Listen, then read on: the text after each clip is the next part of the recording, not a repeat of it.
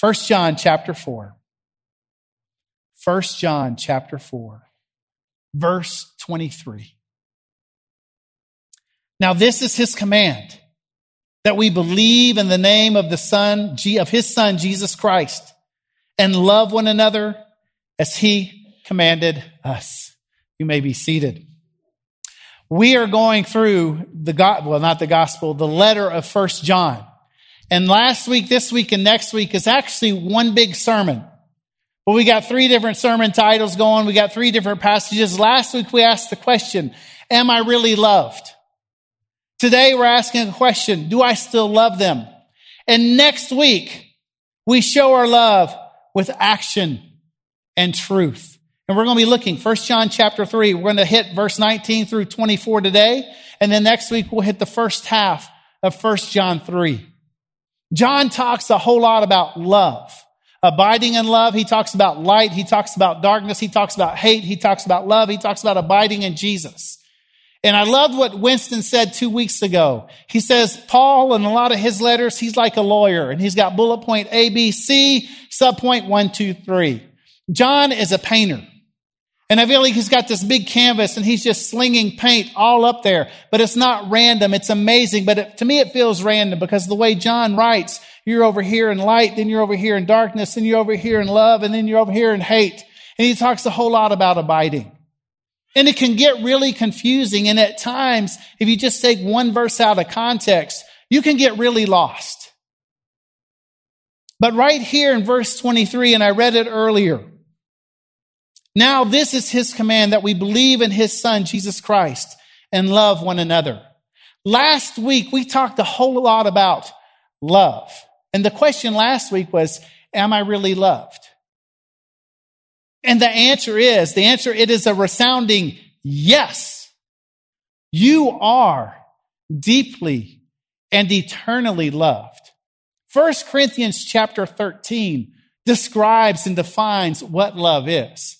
Jesus embodies love. I don't know if you wasted five hours on YouTube this past week. I encourage you to do it. Look up on YouTube videos, define love.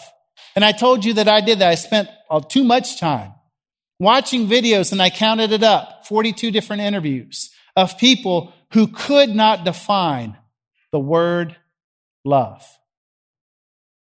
They couldn't do it. And yet there's over a hundred million songs written about love.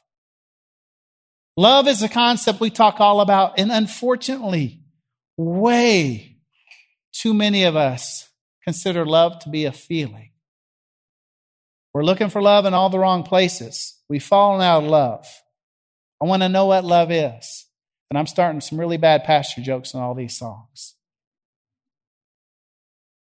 This is what true love is. This is what God's love is. It's called agape or agape if you say it in Spanish.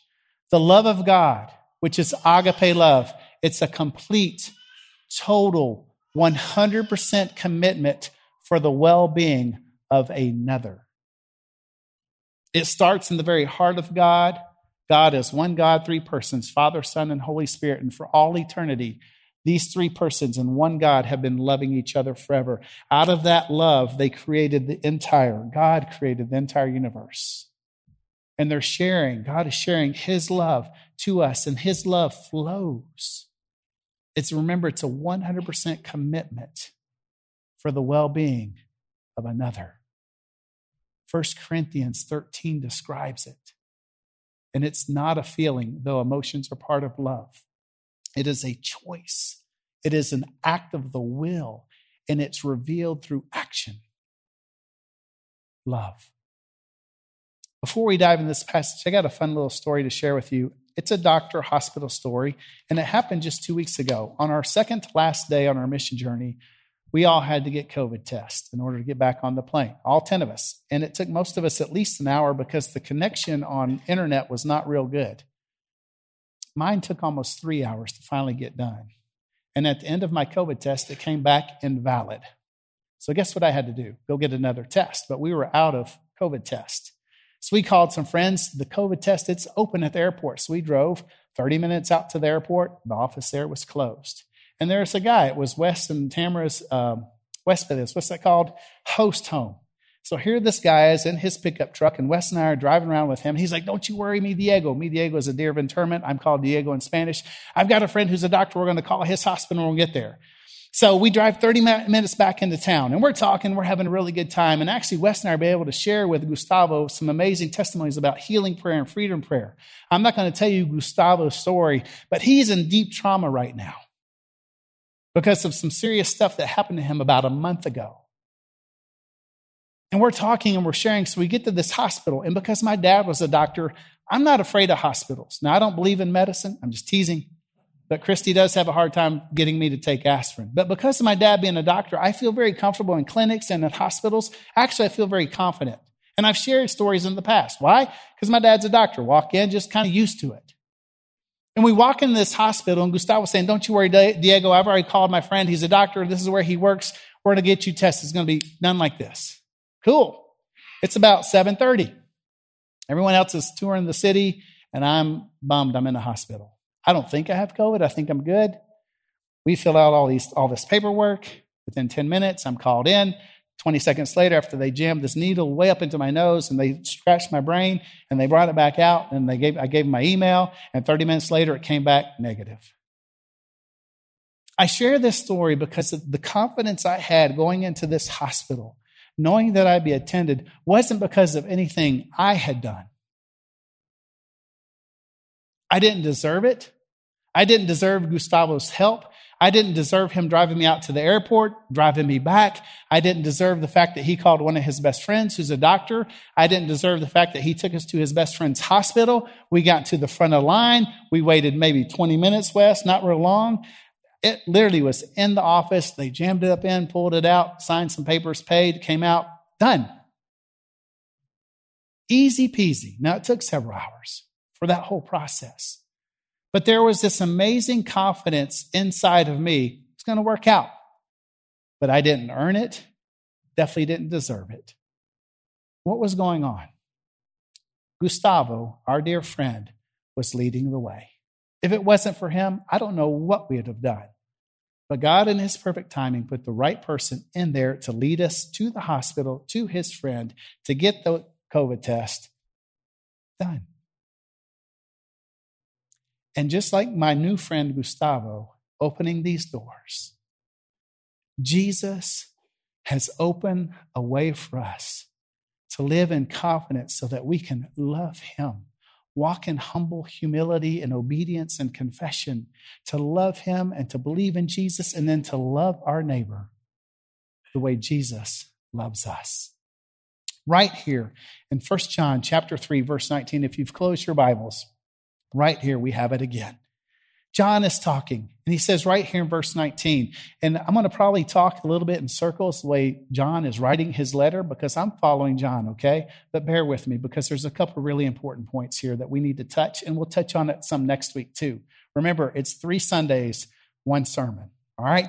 John verse 9, John chapter 3, verse 19. Look at what John says here. He says, This is how we will know that we belong to the truth and will reassure our hearts before him. Okay. John is saying, and he says this a lot in First John, this is how we will know. There's assurance. A couple weeks ago, how do I know that I'm saved? And John wrote, I'm writing these things to you so that you will know that you're saved, so that you will know that you are forgiven. Because our salvation is not based off of our feelings. Our salvation is based on God and who he is and his character and his word. And this is his word, God's word written to us, his people so that we would know. And John, right here, he's saying, This is how we will know that we belong to the truth and will reassure our hearts before Him. Okay, what? What is that reassurance? John's getting ready to explain it really quickly. He says this in verse 20 Whenever our, whenever our hearts condemn us, for God is greater than our hearts and He knows all things. I'm going to read it again, but without even looking at the verses because the verses were added in later. This was a letter. I'm going to read it again, but I'm going to read both verses. Watch this. This is how we will know that we belong to the truth and will reassure our hearts before Him whenever our hearts condemn us. How many of you, your hearts have condemned you in the past? You don't have to raise your hand. Oops, some people already started. That's good. I have. How many of you, when you've sinned, you felt dirty?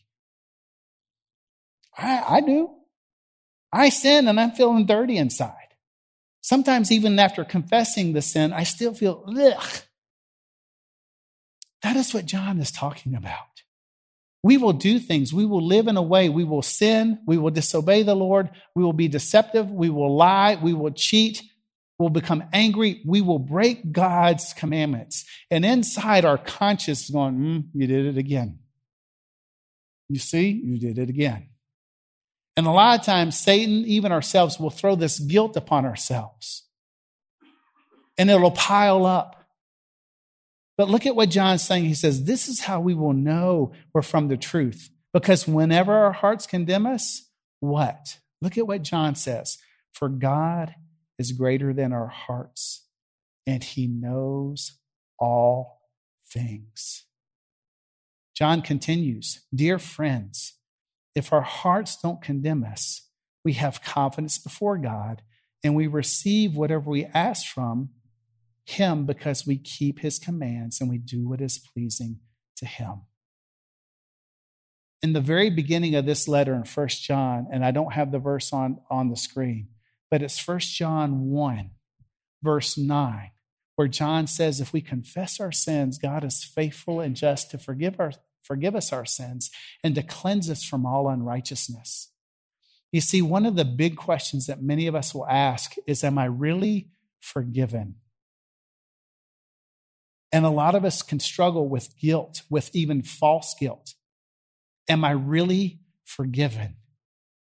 And John addresses that in chapter one, but then he hits it here again because he's like, look, this is how we know we're of the truth is when our hearts condemn us, when our own heart brings conviction.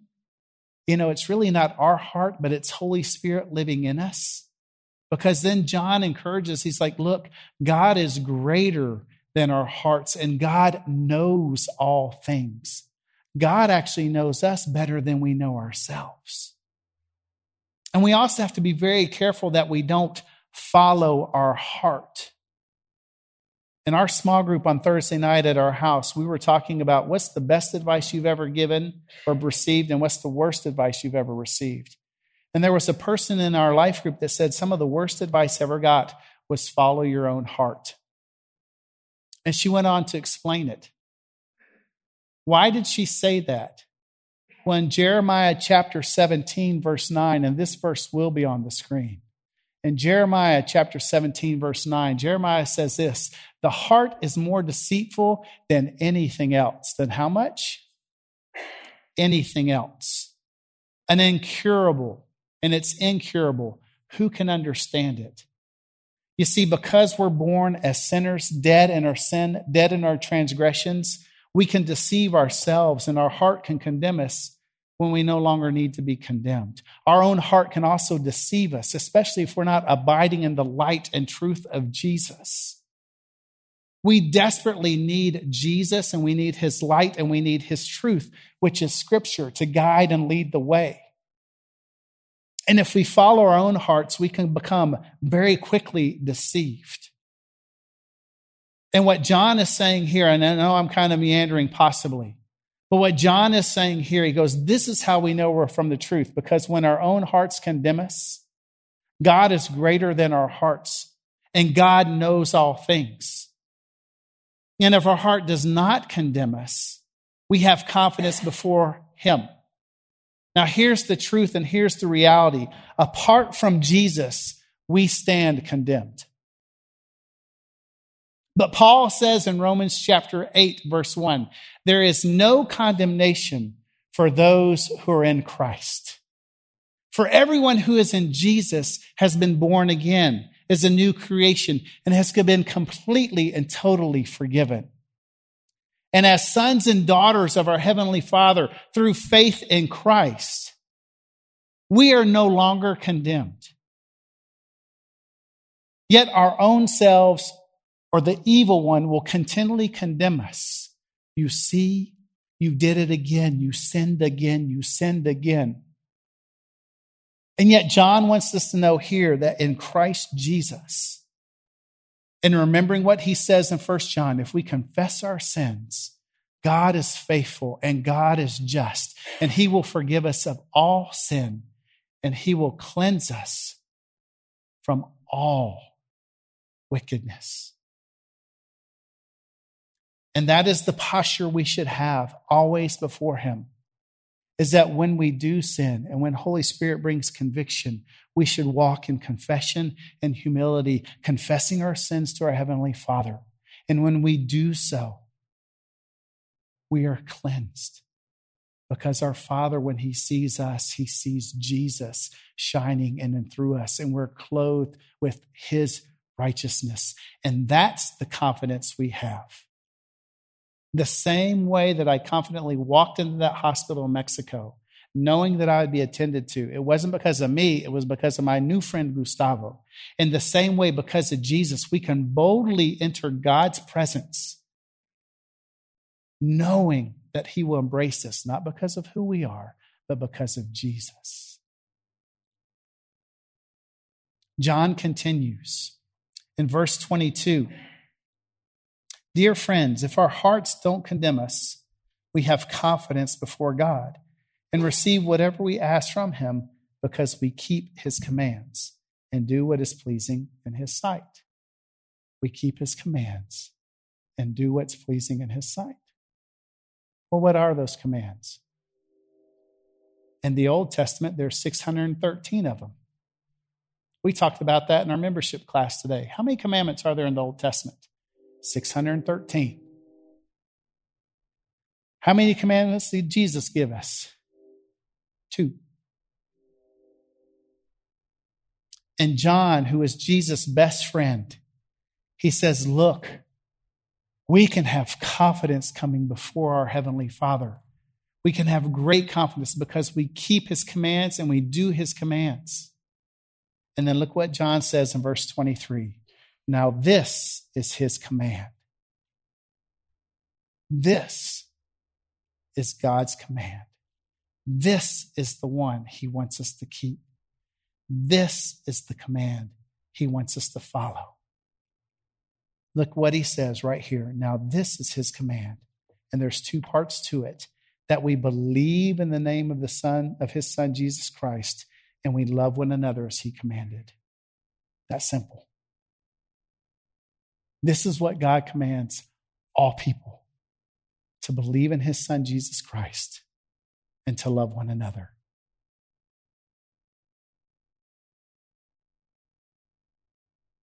Verse 24 the one who keeps his commands remains in him, and he in him. And the way we know that we remain that he remains in us is from the spirit he has given us. You see, when we confess and believe that Jesus died on the cross for our sins, when we believe in his name, that he is God's son, and that he came and that he died on the cross for our sins, that he was buried, and that he is risen, when we believe in his name, as this command says, God gives us his Holy Spirit, and his Holy Spirit lives in us. And His Holy Spirit sanctifies us and transforms us and guides and leads us. He whispers to us. And He brings conviction so that when we do sin, He reveals it to us, not so that we're just, you know, beating our chest and being, oh God, but know that we can come to Him and that we can confess it, knowing that He forgives us and that He cleanses us. Because our forgiveness is not based off of our good works or how much we do for God. It's based off of His great mercy. And it starts by believing in Jesus. So God's command for us today is to believe in Jesus. And I know, I know most of you in here, but I don't know everyone in here. If you've not put your faith in Jesus as Lord and Savior, you do not have forgiveness and you do not have that confidence to approach God with boldness. And today's the day to what we call repent, turn from your sin, and surrender and give your life to Jesus. He is calling you to come home to Him, and He will embrace you as you are. He will give you his Holy Spirit to walk with you and to encourage you and to transform you into his image. And by believing in Jesus, you become a son or daughter of our Heavenly Father. That is the first part of this command. The second part is this love one another as He has commanded us. How has Jesus commanded us to love one another? In John chapter 13, 34 and 35, it's a new command. Jesus, right? This is the last night. This is before the night he's betrayed. It's when he washes his disciples' feet. It's the night of the Passover. And Jesus says, I give you a new commandment love one another. Love just as I have loved you, you are also to love one another. How are we to love one another? The way Jesus loves us. And then Jesus says, By this, everyone will know that you are my disciples if you love one another. So going back to First John, John says this is his command is to believe in Jesus and is to love one another as he has commanded us. And how are we to love one another? The way Jesus loves us. And we talked a lot about that last week. It's that agape love, it's that total, complete, 100% commitment for the well being of another. It's considering others more important than yourself. It's to humble ourselves and to serve others. It's to look for ways to honor, to encourage, to bless. It's to pray for. It's even to forgive those who've sinned against us. It's to wash other people's feet. It starts in our home and goes to our neighbors, our workplace, with our supervisors or bosses, or maybe those who work for us, to love our teachers and or our students, to love the one driving next to us who just cut us off is to love the way Jesus loved. It's to rejoice in truth. It's to bear all things. It's not to rejoice in unrighteousness. Sometimes love requires what's called tough love, and it's calling people on the carpet, rebuking, exhorting, speaking truth. It's Jesus' love. It's confronting those who are prideful and arrogant the way Jesus did. Remember, Jesus embodies God's love.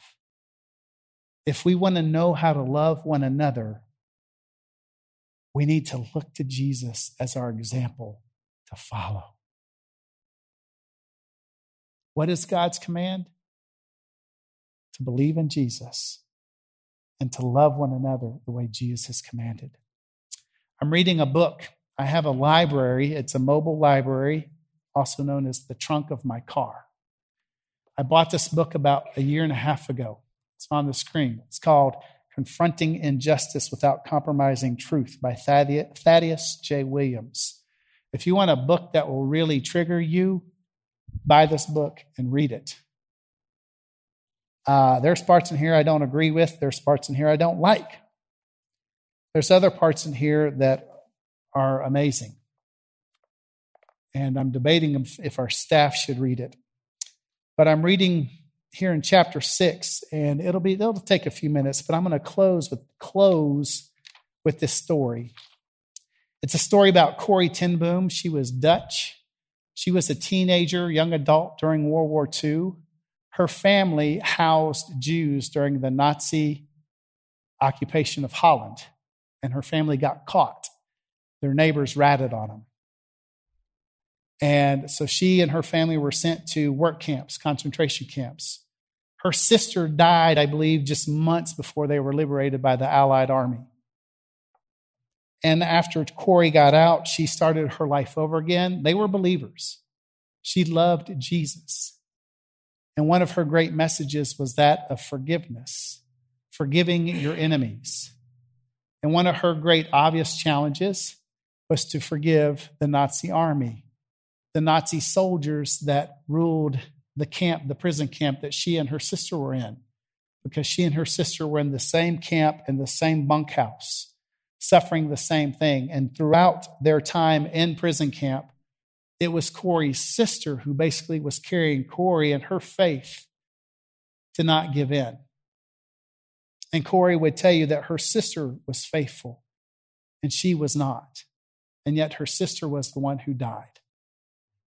So years later, she's at a church. And I'm going to read starting here on page 63 and 64. Bear with me. Let's stand real quick.